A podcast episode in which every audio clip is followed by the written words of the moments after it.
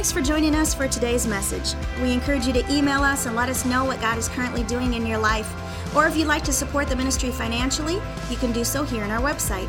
But for now, we hope you enjoy this message from our guest minister. Thanks for tuning in today. Proverbs 3.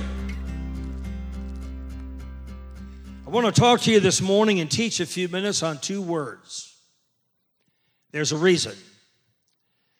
Because of where the Lord has brought me in my life, a lot of people consider me a success. They consider me, uh, a lot of preachers consider me a leader, father, pastor, champion, apostle, whatever.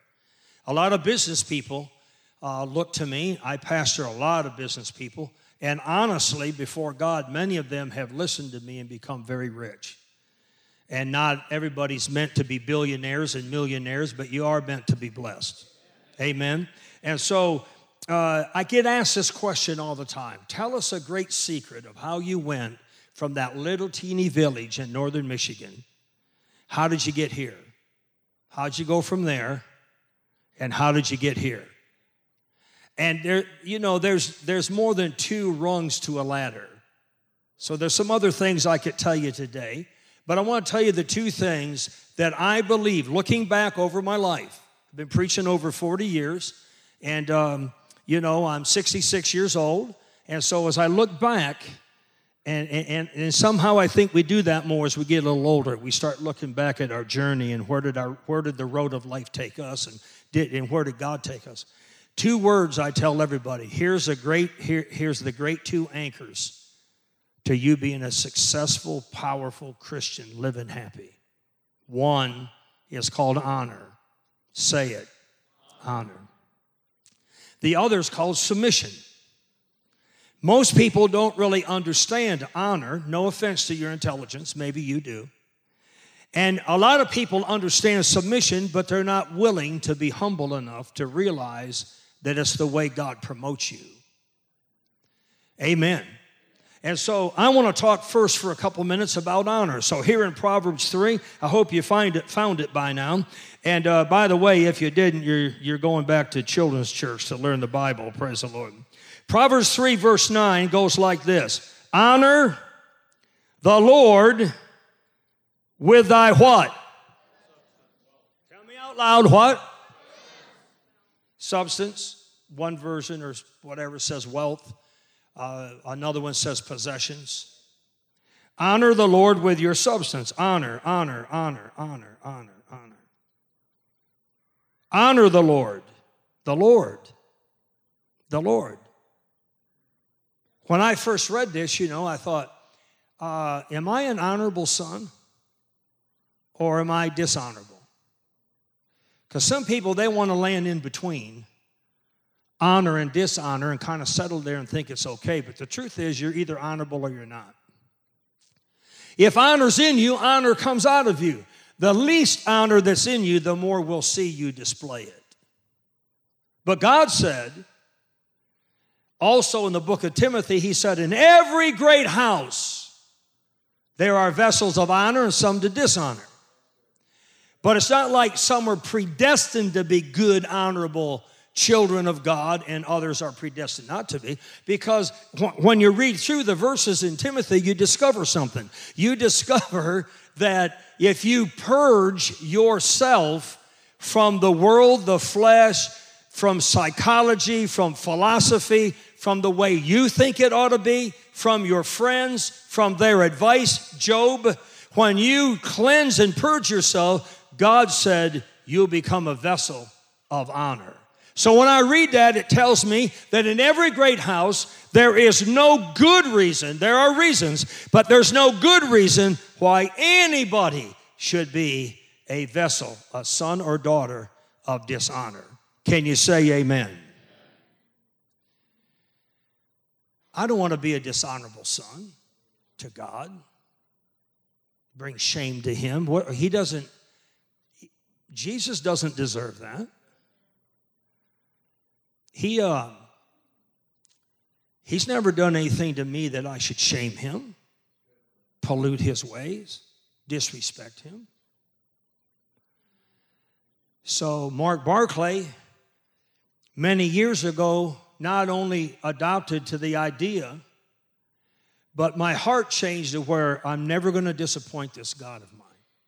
I owe him everything, he owes me nothing. But look what he did for me.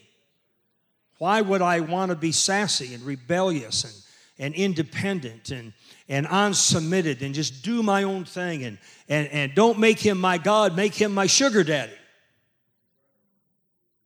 That I live the way I want to I just turn to Him when I need to be healed or blessed or prospered, or I need, I need to treat Him like, sick 'em, God, they're bugging me. Deal with that person instead of deal with me, God. That person's bugging me. Why do I want to choke them instead of love them?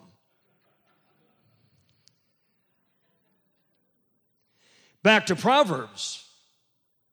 Honor the Lord, the Lord with your substance and with the first fruits of all of your increase. Huh? So you mean to tell me when Pastor Mike stands up and says, We're going to receive the offering, uh, that this is a collection? That you are giving a tax deductible benevolent, charitable gift to a nonprofit charitable organization for whatever reasons, because you're supposed to, because you ought to, because you want to, or because you need it on your tax return.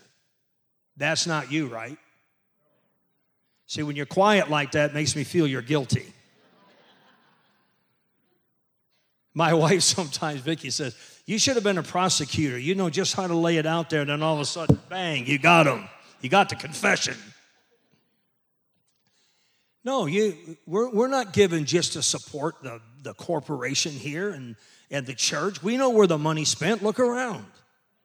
You know where it's going. Look what it costs to heat this place, air condition it, uh, keep the lights on. Come on, don't you have a light bill and a, and a heating bill at your house? And look how dinky that is compared to these facilities.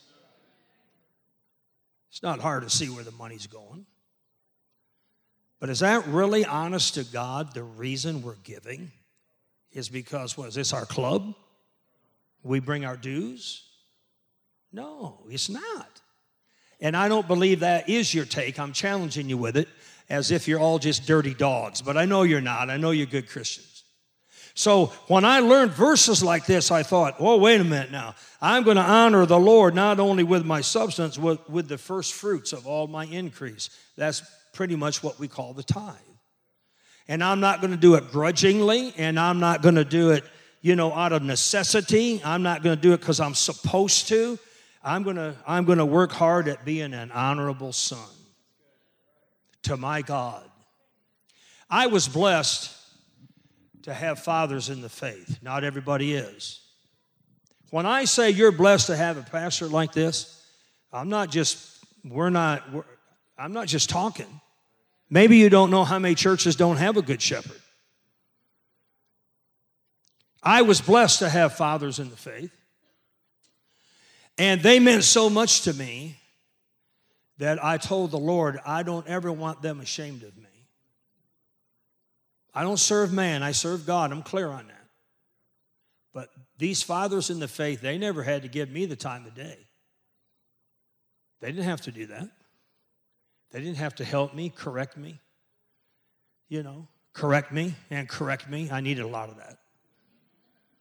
They didn't, they didn't have to do that. They could have spent their time with somebody else, but instead, for some reason, they spent their time with Mark Barclay. And so I wanted to be an honorable son to them. So I worked at it. I prayed about it. I constantly asked God, I want my fathers to be proud of me. Not to please man, but to be an honorable son. They're my, you know, John Osteen, he's the tongue talking devil casting out Osteen that's in heaven now. He was my pastor for 27 years, though I've never been a member of Lakewood Church. I was in the ministry when I met Pastor John, and he adopted me. He didn't have to do that. And he helped me extremely. This man John Osteen built a 20 some thousand member church in a suit and tie, speaking in tongues, casting out demons, and healing the sick, and teaching the uncompromised Word of God. Amen. And um, when he went to heaven, he handed that off to his family. There was almost 22,000 active members in that church. They cheated nothing. Now, for a man like that who loved God, walked with God, to want to take a guy in like me when I was a baby preacher and help me, which he did, and he stayed with me all the days until he left. And I made a commitment to my pastor. Uh, pastor, I will live my life in a way that never brings shame to your name. It'll never bring a mar to your ministry. And I will always take care of you. And if you ever die before Miss Dodie, that's his wife, Vicki and I will take care of her until she takes her last breath. Don't ever be concerned about it. I'll hawk my house and buy her one. I owe you, my father in the faith, my Elijah, everything. And I kept my word. I had other fathers in the faith. I only had one pastor. Don't get confused. In my case, Kenneth Copeland's my preaching friend, and, and Kenneth said to me, You know, uh, you better turn out right. You had Lester Sumrall as a dad, John Osteen as a dad, Kenneth Hagin as a dad. You know, on goes. Uh, uh, you better, you better not ever blow it. You know, Mark. Uh, it, I mean, God really has invested in you. And I remember what I told him. I said, I'm not sure about that investment thing, Brother Copeland. I think God knew I needed that much help and correction. That I might have worn out one dad, one pastor. But I told all five, I ended up with five. I told all five of my fathers in the faith the same thing I told Pastor, other than I never made him my pastor. Brother Sumrall and I were like this. I love that man. He helped me. He was like an old general. And the faint hearted, if you're faint hearted, you need to get out of that because you're going to miss so much. You're always going to be offended. You're always going to be touchy. You're always going to be baby. You let me say it more blunt. It's Sunday morning and we're almost done. So you're always going to be a thumb sucker. You're always going to be pouting around, sucking your thumb that the pastor or someone in le- leadership offended you or looked at you wrong or, oh my God, imagine being corrected. And so I told all five, fathers in my faith, uh, you can't offend me. That's impossible. And just, I, I told them to their face, just, you got to tell me the truth. I'm not a little kid, I'm an adult. I want to be corrected.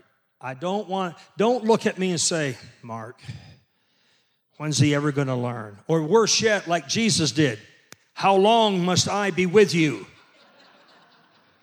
He said, I don't want that for my life. Do you want that for your life? No. I, and so I, I walked them all to the grave. All my fathers are in heaven. That's a weird feeling, actually.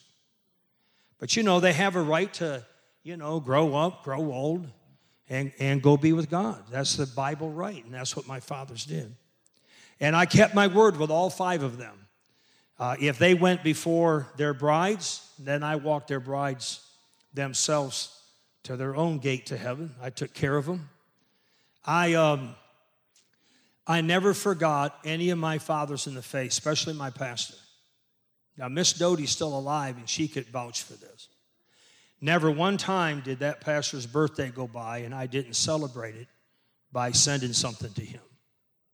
Because talk is really cheap, and so is a little card at Hallmark. But the level of your giving obviously has everything to do with the level of your honor. It was God who put honor, giving, and tithing in one package, right? Did you know Malachi 1 says, If I'm your father, Jesus said, uh, If I'm your father, where's my honor? Malachi 1.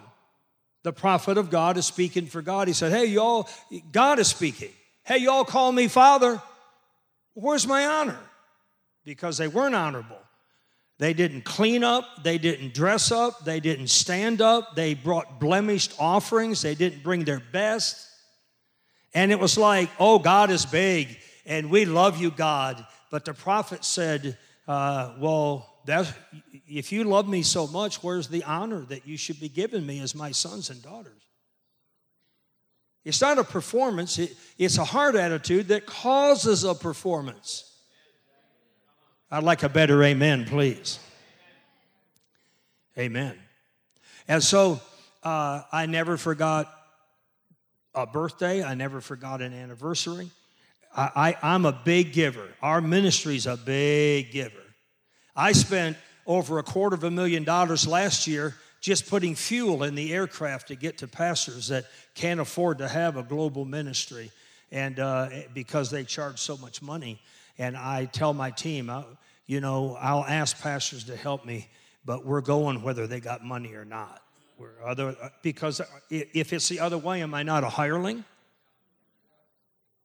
i can't do that see i believe in that little village out here population 800 uh, pastors there he pastors 45 to 60 people. Half of them are relatives. That's a trip, you know. And uh, see, I'm of the opinion that those people deserve to have just as good of a pastor as anybody who lives in a metroplex. So I honored my fathers, and I believe with all my heart that when I changed through Christ and through teaching, but when I changed my heart to say, I'm going to honor my God with my lifestyle, I'm going to honor my God with my mouth, my, my conversation, I'm going to honor my God with how I live. So I started to say, the demons, you know, they shouldn't like you. I, I, can't, I was driving down the road the other day um, in my GMC pickup truck. that I just traded for a new Dodge Ram. so there. and I this thought, I don't know why I think this way. I'm just driving by myself, and I had this thought: there ain't a thing in this vehicle. There's not a demon on this planet that will ride in this truck with me. They don't want nothing to do with me. How about you? They, they, there ain't a demon that likes one thing on my radio. There's not a thing ever on the radio in my vehicle that any demon would like. In fact, I think I sandpaper them with what's on. And if I'm not on the radio, I'm on the cell phone. And I don't gossip and I don't tale bear and I'm not a slanderer. Some of you should puke that out forever. Just vomit it out. It's the world. And be sweet and, ha- and be a sweet well, not a bitter well. But I'm not a bitter well. I got through those times. And I got thinking, even if I don't have the radio on and I got my cell phone on, there ain't a thing I say to anybody that any demon would want to ride in my passengers. There's not a demon on the earth saying I got shotgun when, I, when Mark Barclay starts up his car. Then, if I'm not talking to somebody about the gospel, I'm speaking in tongues. Let me tell you something. There is no demon, including Big D himself, that likes it when you speak in tongues. It is an insult to the little imps because they don't understand a word you're saying. Not a word of it. Ha ha! Woo! Praise God. Amen. And I like everything that bugs the devil. I'm a guerrilla warfare devil harasser. I'm going to spend my whole life honoring God, honoring my leadership, and tormenting the devil. I'm going to do anything that bugs the devil. You know, you know you're in church today. You know who didn't want you here? The devil. Oh, listen there'll be no resistance to go to the big ball game, but all kinds of stuff starts happening when you say, Get ready, we're going to church. Even more reason why I plow through. What are you doing here this morning? Bugging the devil, harassing demons. Those idiots are at home in my front yard thinking I'm still there. I haven't been a church skipper in, in 42 years, and they're so ignorant, they're still there thinking, well, maybe he didn't go today. It will harass his life. No, it bugs him, so I'm going to do it. Right? The Bible says in the New Testament that we're to show honor where honor's due. A lot of people today want to be honored, but it's not due them. They want to be congratulated, but you fumbled. You didn't run the football, you fumbled it. We love you, but we're not going to give you that little pat on the bottom and a little knock on the helmet. You fumbled. You cost us the game. Why would we honor you? And the same is true in Christian life. We love you, whether you do good or not good. Are you kidding me? Pastors are the most loving people on the planet. Yeah, come on. Some of you don't do a thing we say. And we still come and preach to you every, every time the door's open. All right, I'm not going to look around now. Some of you are the stingiest God thieves in all of Sioux Falls. You don't tithe, you don't give, and yet we don't run you off. Don't tell us there's no love here. We don't even send you a bill. Now, do that at the grocery store, and you'll get prosecuted, not persecuted, prosecuted. See, there's purse, there's pros. See, you come in here you can cheat, give nothing. You get the same message, the same worship, the same treatment, the same love. And then somebody's dumb enough to say the preacher's in it for the money. You can't even get a bag of popcorn at the movie show and steal it and not get the cops called on you. You can't, in fact, some of you need to quit picking your nose at the grocery store because they got cameras everywhere. You're being recorded. You know who else is being recorded? That guy's employees. Every clerk station in most of the bigger stores have a camera right on that station. Their own employees. And yet, I've never seen anybody stand outside of a whatever, Walmart or something, and, and, and, and just say, you know, well, he's in it for the money. Well, look at that. Uh, uh, uh, look at that. I, I'm just going to fill my cart and push it right past the clerk. My kids are hungry and I know the grocer's not in it for the money. Oh, really? It, no, I never heard any of that junk till I started running around with God's people. So I'm challenging you today. You might be the most honorable person in here, but I'm challenging you today to be that. Honor your mother and your father. I walked my, my dad died when I was a kid. We walked mama's parents to the grave. I walked my mama to the grave. We got them all born again. My mom died at 90. Now, I could not submit my global ministry and my call to my mom.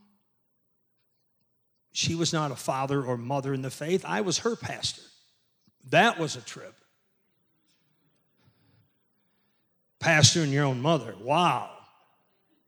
And I'd say something to you, and my mom would say, Now, is this my son Mark talking to me or my pastor Mark? And I say, What's the difference? It's me. And she'd say, Plenty. You know, moms. I've been all over the world, seriously. I'm a, I'm a multi million mile flyer. And so my mom knows this. So I say, Mom, I'm flying out to California to preach. Well, honey, you call me when the plane lands, so I know you're okay. Mom, I've been all over the world. I'm a world traveler. Uh, it, it's just a flight to California. You, I am your mother, and you will call me.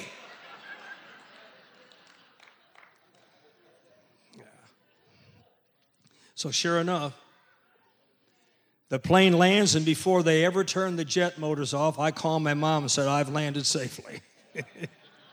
Everybody say, thank God for moms. But I could honor my mom, I just couldn't submit to her. There's a difference.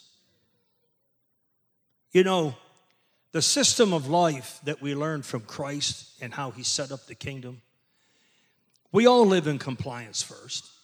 You grow up in compliance, you do this or else.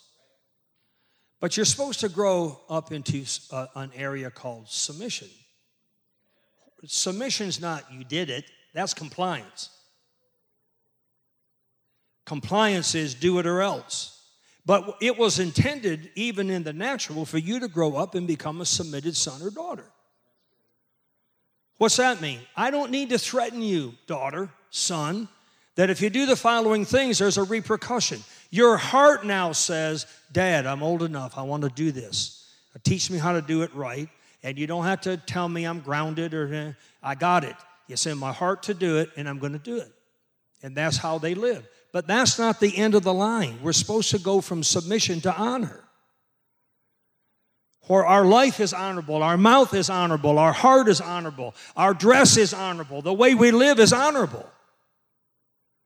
And then submission just kind of becomes one of the stepping stones to this great life. Did you know you will never, ever, the rest of your life, live without having to submit to higher authority? It was meant that way.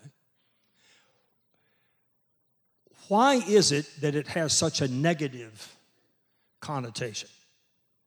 Submission, leadership.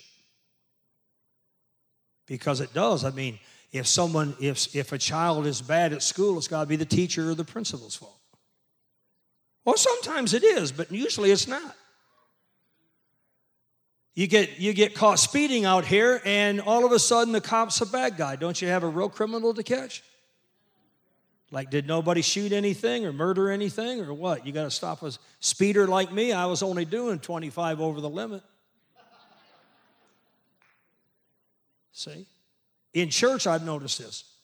Many people in church think, well, it's the pastor's fault. Why? Because he's the highest authority. Somehow the highest authority takes the arrow. But it's not. It's not. I learned a long time ago I don't let people who, I don't have a mass exodus. Our church just kind of keeps growing. I've, I've been there 38 years and no church split. And I don't think we're going to have one. I, I, I, just don't see it in the future. And, um, and so when people, you know, every church has people come and go, and people leave, and they say, Well, that church has no love. I go after them. I say, You're not going to put your sin on me. I'm here. You left. I'm sweet. You're bitter. I'm happy. You're sad. I'm serving God. You're not. I'm tithing. You're not. What are you giving it to your friend? See? And so I don't let them. The Bible says, do not partake in another man's sin. All right, go sin. I can't stop you. But don't put it on me. Don't tell me I didn't love you. Don't tell me I didn't try. Don't tell the church here that it's their fault that you decided to divorce us. I'm preaching really good this morning. Amen. I, uh, yeah. I think I want uh, like four bodyguards when I'm, when I'm done and aim the car to the airport. Praise God. No, I'm not picking on you. I'm challenging you to upgrade yourself. Upgrade yourself and be an honorable son or daughter of God. Years ago, when I first started pastoring in Michigan back 1980, you know, our we didn't have money, so we barely had a building and the, and the parking lot wasn't, you know, paved. And so, you know, even when you got out of your car, you know, by the time you and I walked in the building, once in a while you'd have a little mud on your shoe or a little dust. Or, and uh, normally I can take care of myself. And I, I'm standing there in our little gathering praying before church. And this man named Roger, who's still with me 38 years later, Roger came up, took out his hanky, knelt down, and, and, and started to get some mud off my shoe. And I said, Whoa, whoa, whoa, whoa, whoa, whoa, whoa, stand up here. What are you doing? You got something on your shoe. Well, just tell me next time and I'll take care of it. Don't bow down there and do my shoe. And he stood up and got right here. And tears were coming down his face. He said, Well, I'll tell you this, Reverend, it's not fair. I said, Roger, what's not fair? It's not fair that you get to do your ministry and I don't get to do mine. Do I interrupt your preaching? I said, No. Then don't interrupt me when I'm doing my ministry. I don't get to preach, Pastor. My duty is take care of you and Mrs. Barclay. That's what I do here. That's what I come to do. So it was like, here, take my shoes, man, shine them. Wow. I mean, wow, talk about being preached to the preacher. I said, Roger, uh, you're absolutely right, but listen, man, um, we serve God, not man. Don't serve me.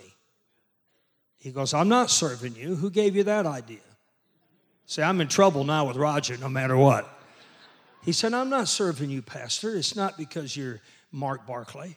It's because it's my duty in Christ. It's my ministry to take care of my man and woman of God. And then he said this statement, which I've been chasing forever. He said, Is this not the honorable thing to do for me to take care of my pastor? I said, Yes, it is. And uh, I repent. But, but let's learn how to do it right. Let, let's you and I sit down, we'll get some other brother. Let's do this right. Okay? And you know, out of let's do this right, Roger, his spirit spread in our church. It really did. I think it's why our army is so big, and I think it's why it's so strong. And we have such a powerful serving spirit. Uh, some of you won't misunderstand, some of you will misunderstand this or not understand this because you don't have honor in your heart, and therefore you can't, there's a link missing in the chain. Forgive me for that, but it's your deal. When I drive up to the facility, whether it's office hours or whether it's church or Mrs. Barclay does, without my assignment, someone always meets me at the door. They always meet Vicki at any door. They take us in, they carry stuff in. Sometimes I feel weird about that. I can carry my own stuff. But I remember Roger saying, What else do I have to do, Pastor? You can't rob me of everything because you're independent. You got to let me serve and take care of you. Okay, I carry it. You know. Some guy wanted to drive me to go preach. I said, I drive. I can drive myself. I like my pickup truck. He goes, It wasn't Roger, it was a Roger understudy. He said, Well, fine. Okay, Reverend, you drive, but I get to preach when we get there. I said, Here's the keys, drive.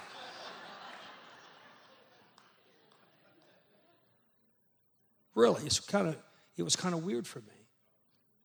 But when I saw what it did to people, and when I caught that spirit, it's part of what made me want to take care of my fathers of the faith. When I pull up now, some of you will misunderstand it, sorry but most of you won't because you're honorable people. When I pull up, or Vicki does, by the time we leave that building, uh, the brothers have taken our vehicle, they fueled it, they washed it, and usually at their own expense. Now, I give them a card to say, You use this card all you want to. I just really appreciate you helping me. See, some people think that all we pastors do is get up in the morning, drink our coffee, eat our bagel, and, and, and run around in our jammies and look out the window and count the deer. And then we show up here once a week to bless you. That you don't understand.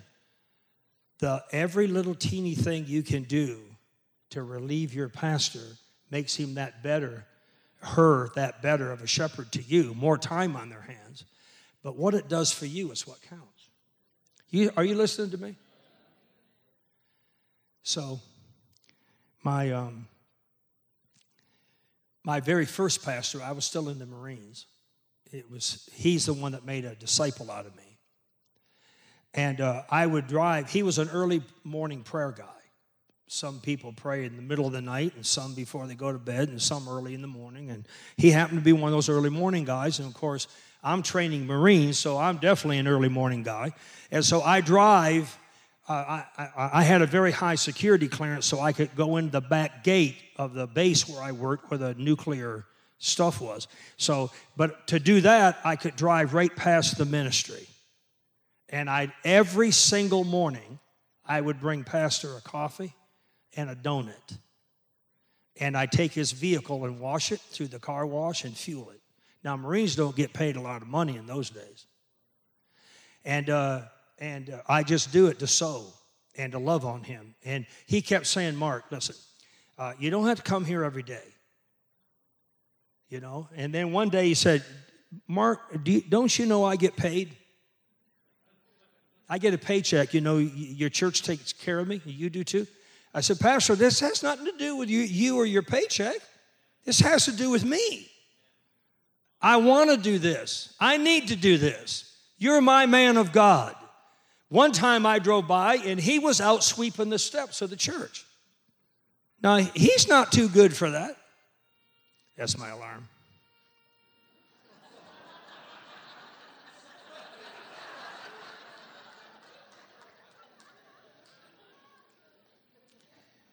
If um, if you want to stop a Marine, you have to play taps. Okay, let's wrap this up, and then I want to pray over you.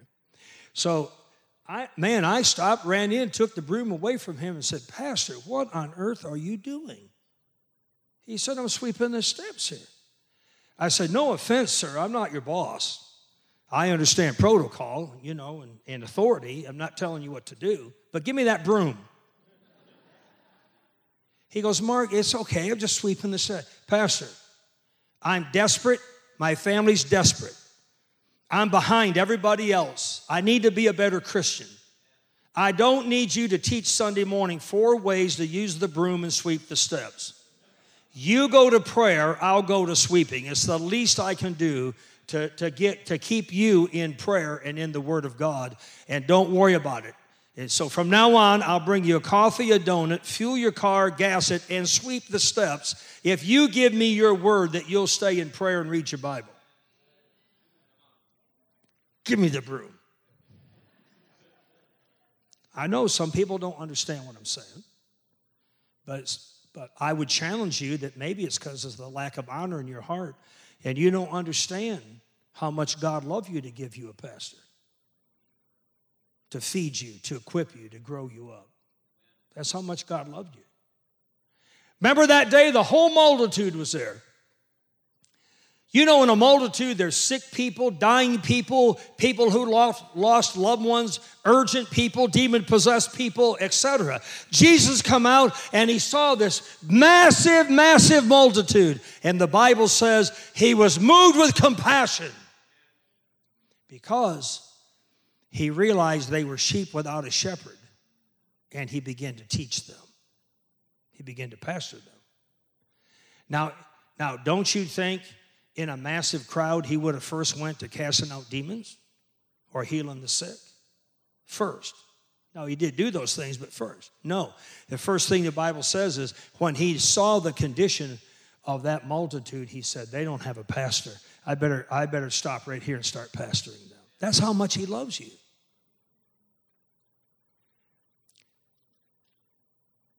This submission thing is all powerful the more independent you and I are, the more rebellious, the more we want to do it our way, see it our way, the more you're going to live in frustration. And, and, and some people actually crash and burn.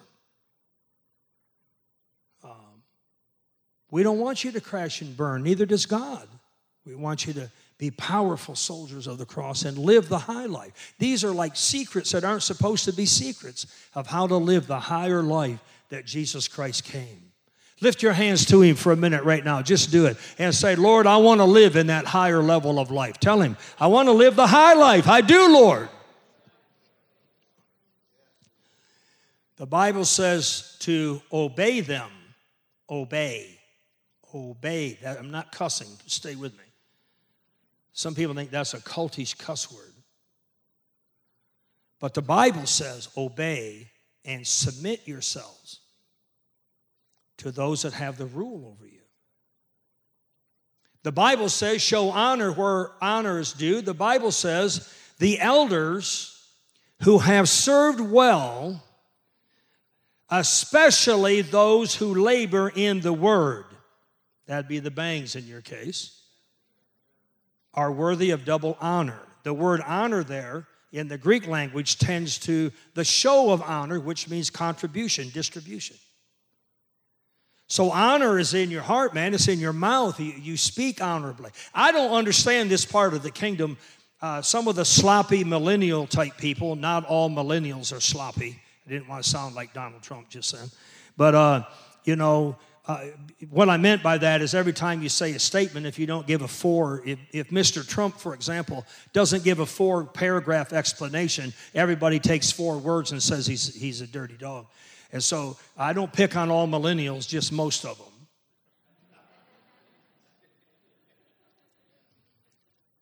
Well, we love you, but we're not going to submit to you. We're not going to cater to you no more than any other believer, no matter your age or your dress or your ideas. We don't come to you and say, How would you like the church to be? You come here and find out how the church is to be. It's pretty simple. I'm not being mean about it, I'm just saying. So we submit and obey those that have the rule over us. And, um, and that's not so easy to do if you're always right in your own mind. Yeah. But one of the great secrets of my life is I did what I was told. My father say, Mark, don't preach that like that. One time, John Osteen called me and got, hey, Mark, pastor. That's how he always said, Mark, pastor, yeah. Yes, sir. And uh, I always said, sir. If Miss Dodie called me right now, I'd say, yes, ma'am. How are you today? I don't know where please and thank you went. I'm trying to find a verse that says because it's 2018, we can be crude and rude and never say ma'am and sir and thank you and please. I can't, I'm trying to come up with why we can't be courteous and tenderhearted, even to each other. It's not always up, it's just to each other.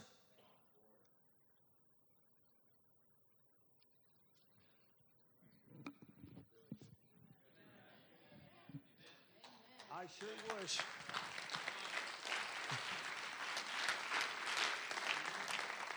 wish. Uh, I sure wish I would have preached something happier so you'd do better than an offering for me. You'd think after all these years I'd learn. Yeah, to bring forth fruit. Thank you, ma'am. Isn't it powerful how Miss Vicky always has the right thing to say? To politely rebuke you and make you feel like you were encouraged. and we love you for it, by the way. Praise the Lord. I know what you're saying. Thank you.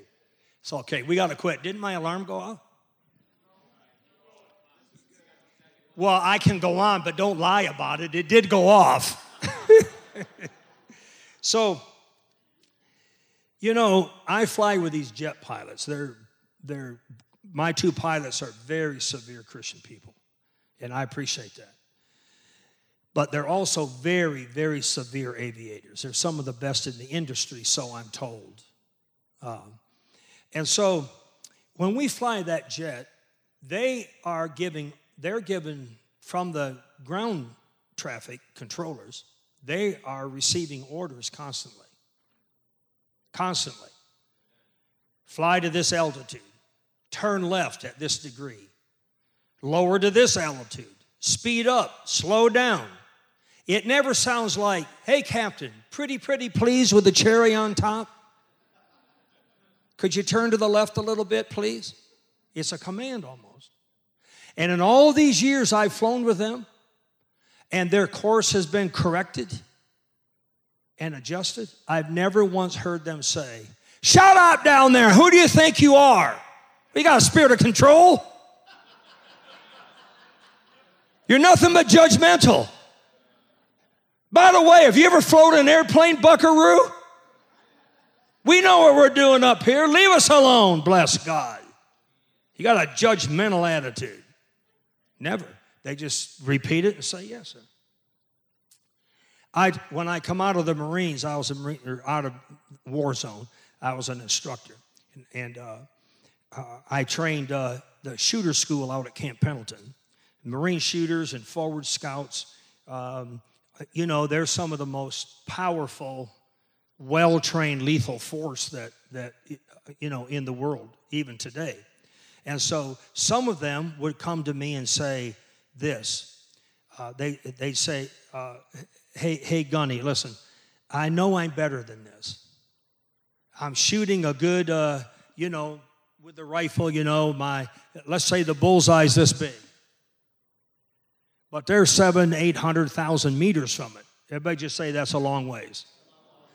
And so when they shoot, bang, they're in the bullseye because these are the best of the best.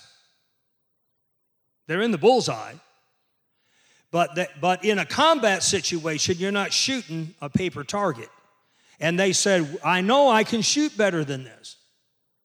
Help me. So they would, they would, I'd say, well, get down in the prone position, let me, and shoot a few rounds. Prone position means lay down for civilians, and rounds mean bullets. Uh, so, and if you don't know what shoot is, it's not a replacement for a cuss word. It's just, you know, it means bang. And so they laid down and they and I would stare at them. I mean, I'd look, here they are. I'd look right at them. And I'd step over them, look here. Sometimes I'd, I'd just straddle it and, and excuse my rump, they just straddle it. Wouldn't you think after 40 years I would have never done that as a professional preacher? Anyways, the rifle would go through here because I wanted to see what they were doing because real shooting is, a, is, a, is an actual science. And, uh, you know, shooting a deer or something at 200 yards, you, you got to be a good shot, especially on the run. But shooting something where his head's only that big around at a mile, it's a science now. And every single time uh, I would tell him, listen, I kick him once, listen, this is what you're doing wrong. Fix this, think about it, and fire three more rounds, and by the, just give me a half hour with him. And that bullseye that had bullet is now in a tight circle like this. Never one time, never once did one of them get up and say, All you did was criticize me. You never told me how good I did. I hit the bullseye every time. Isn't that good enough? Not once. Do you know why? They come to be corrected, they come to be adjusted. Let me tell you the biggest reason why? You cannot watch yourself shoot. You cannot watch yourself go through the scientific steps of shooting something smaller than a pumpkin at a mile. You cannot watch yourself. You'll never, you'll know you're better than that. You'll know you, that you should be better than that. But until you come see a guy like me, you will never be better than that. You'll just always know you should be. You'll always know you could be, but you never will be. Get this straight. Not one time were they ever offended with me that I scrutinized them, that I judged them, and I told them what they were doing wrong because I had a heart to do it right and to do it better. I never heard any of this kind of talk about being judgmental and having a spirit of criticism and and, and, and too much authority and, and it's nothing but a cult. I never heard any of that till I joined you. That nobody has that. That's body of Christ language. But then I look, when I say you, I don't mean you personally. I hope you're not like that. Then I looked and I can't find any of those phrases in the Bible. I can find the opposite of rebellion submit. You, you can't, you, you can't test your submit, submission in agreement. You don't test submission in agreement, you test your level of submission when you disagree. Amen.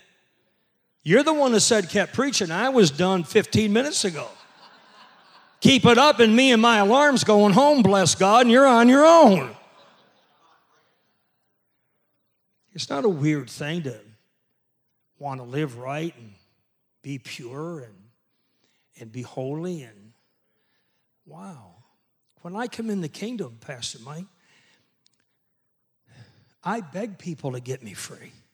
I did everything that church told me to get out of substance abuse and, and, and anger and rage. And I wanted it gone. I hated myself for it. So I'm a little beside myself now at this time of my life in the new modern church that fight me to keep their sin. They're mad at me because I said you should be free. You're judging me. I, I don't get it. I hope you're not that way, but I don't get it. Why? When there's healing and there's power and there's deliverance, seriously? And you're going to fight us. I can drink a beer if I want to. I don't have a problem with your beer, Sister Budweiser. I have a problem with your want to. Maybe you need to define to us why you want to. Why do you want to keep that sin? That's the that will drive you to be a dishonorable life. It'll drive you to rebellion. Amen. So I challenge you to honor your parents. And then I challenge you to uh, all the way to their grave. You can't submit, maybe, but you can honor. You can be honorable. You have to be disrespectful. They may not even serve God, but that doesn't mean you walk in hate and strife. Honorable sons of God are forgivers and lovers. Honor your spiritual parents. In your case, that's Pastor Mike and Vicki Bang. Don't make a mistake about it. Honor them. Make it easy for them. They're giving their life for you. And besides that, it's the right thing for you to do if you want to live a powerful, strong life. Teach your children to honor your spiritual parents. Amen. Make sure they're double taken care of. And for you skeptics, Pastor Mike and Vicki, number one, had no idea what I was going to say today. Number two, they never tell me anytime here when I come here what to say. Uh, they're not of that low caliber, and neither am I. Uh, we say what God had to say, and for some reason, it was God who wanted me to talk about honor and submission in our life. Now, I'm going to say something to you, and I honestly am going to quit because I'm hungry. Anybody hungry besides me? Everyone else come up here and we'll cast that demon of lie out of you.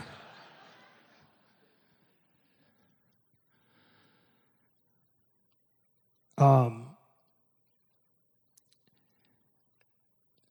Pastor Mike and Vicky were sent here by Jesus Christ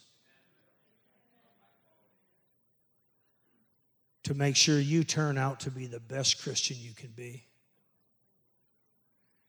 And most of you, no offense now, have no idea the price they paid or their own children being raised in church. PKs have a they pay a dear price. Because for some reason, I don't know why, some reason a lot of church people think that because the pastor's kids are the pastor's kids, that they're also responsible to be pastor like. One time, my Josh was about this tall, and one of the deacons and their wife brought him to me and said, We just want you to know your son's misbehaving. I said, Josh, I'll talk to you in the back. But I told the deacon, I said, it's funny he didn't have that problem until he started running with the deacon's kids. And he didn't. We pay a price to take care of you. It's not like what you think. Every demon in hell wants to stop the Bangs.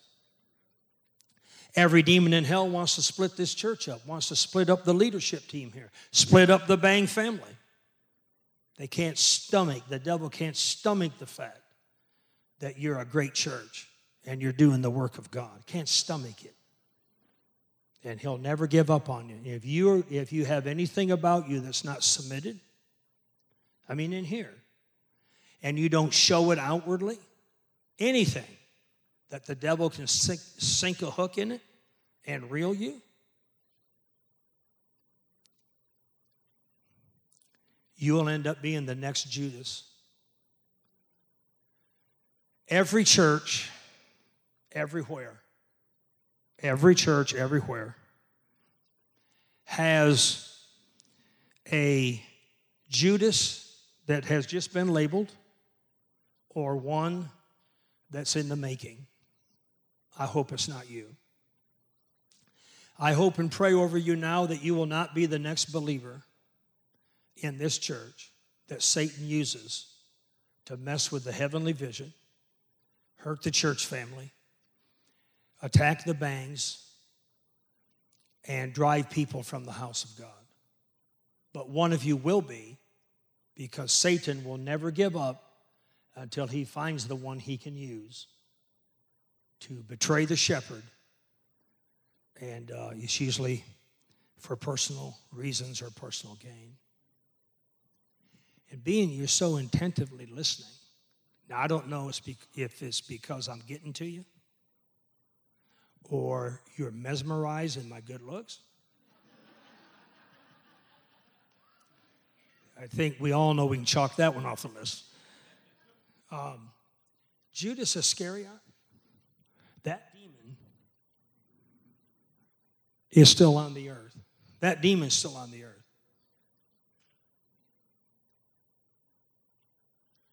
And he wants to treat you the same way. You know, Judas, when Jesus pointed him out at the Last Supper,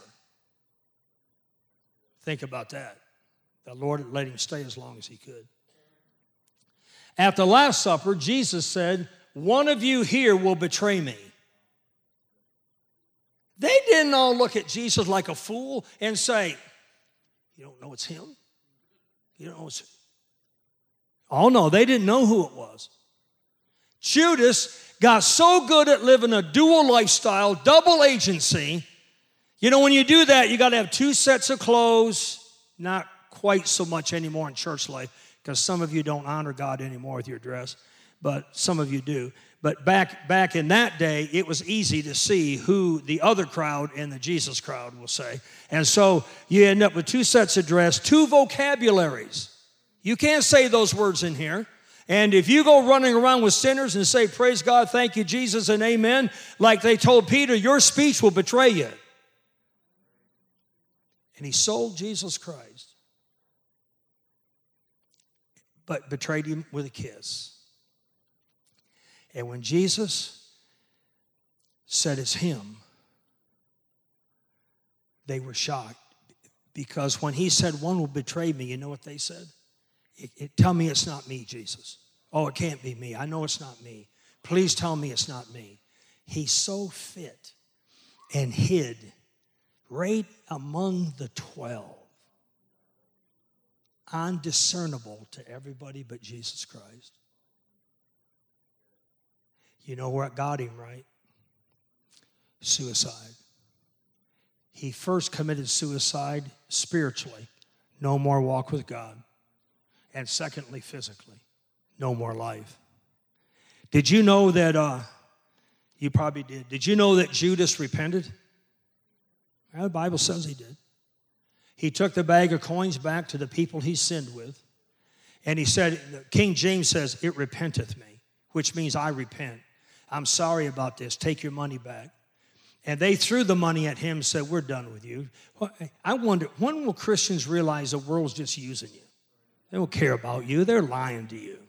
When they're done with you, they're going to spit you out, tell you to get lost, and go find another stupid Christian that they can manipulate. They're not for you. Learn it quick. Judas should have repented to who he sinned against, not who he sinned with. Are you listening to me? Heavenly Father, I thank you for this great church. I do, Lord. They're awesome. They love you. This congregation loves you. These are some of the best, I would judge them, Lord, as some of the best Christians anywhere. They're well trained and the, and the fruit of their labors. The programs here, the outreaches here, the sanctuary, these facilities are impeccable. The church is not broke. They're givers, they're tithers, they love you. I bless them in your name. Bless their home, bless their marriage. Just then, the Holy Spirit said, There are marriages here in great friction. I speak peace to your marriage covenant. I say you're going to go back to holding one another close. You're going to love on each other. You're going to walk through this thing. In the name of Jesus, may that storm raging against your marriage cease in Jesus' name. I thank you, Master, for our money. This church has such high caliber. Lord, if you would make them rich, Pastor Mike and Vicki would never think again about another dollar. Everything here would be paid for. They could go on to the next level of the vision because your people will bring it. They will tithe it, Lord. They will give it. But I pray you prosper every one of them that they would have this level of finances in their care that we can really preach the gospel in these last days. And may a team, I know they, I, I know, Lord, this church takes care of their pastor, but may a team rise up that says, Pastor, you text me, I'll meet you at the door. Miss Vicky, office hours or church, tell me where you're at. I'll meet you there. I'll, uh, I'll come to your house. You moving? I'm going to come pack for you. I'm going to come get you ready. I'm going to unpack. Uh, you come to this facility, I'm taking your car down. I'm going to wash it. I'm going to fuel it. I'm going to take care of you because I'm an honorable son or daughter. And I thank you, Lord. Not all of us can do that. There's too many of us. We need a team. Talk to somebody, Master, that has such honor and love in their heart for this great pastor and his family and uh, that we would just do the right, beautiful, sweet, honorable thing. Thank you for listening to today's message. We'd love for you to join us for our Sunday morning services at 10 o'clock. We also have what we call School of the Bible on Wednesday nights from 7 to 8. Thanks again for listening. Have a great day.